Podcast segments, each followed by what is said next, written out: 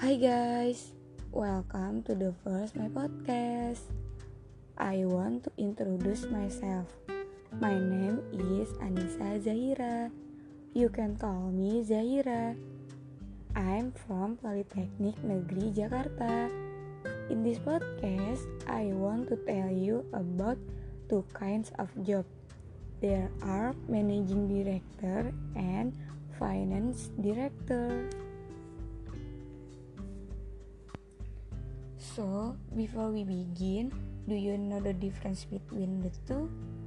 The difference is if the managing director is someone who is responsible for the daily operation of the company, while the finance director is a member of the senior executive team with responsibility for their company's financial health.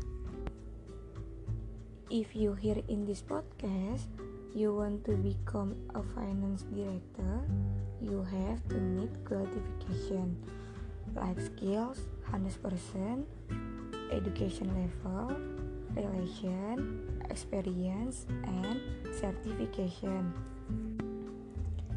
While the qualification for managing director are leadership skills, degree in business, experience in developing and implementing strategic and business plans, and master's degree.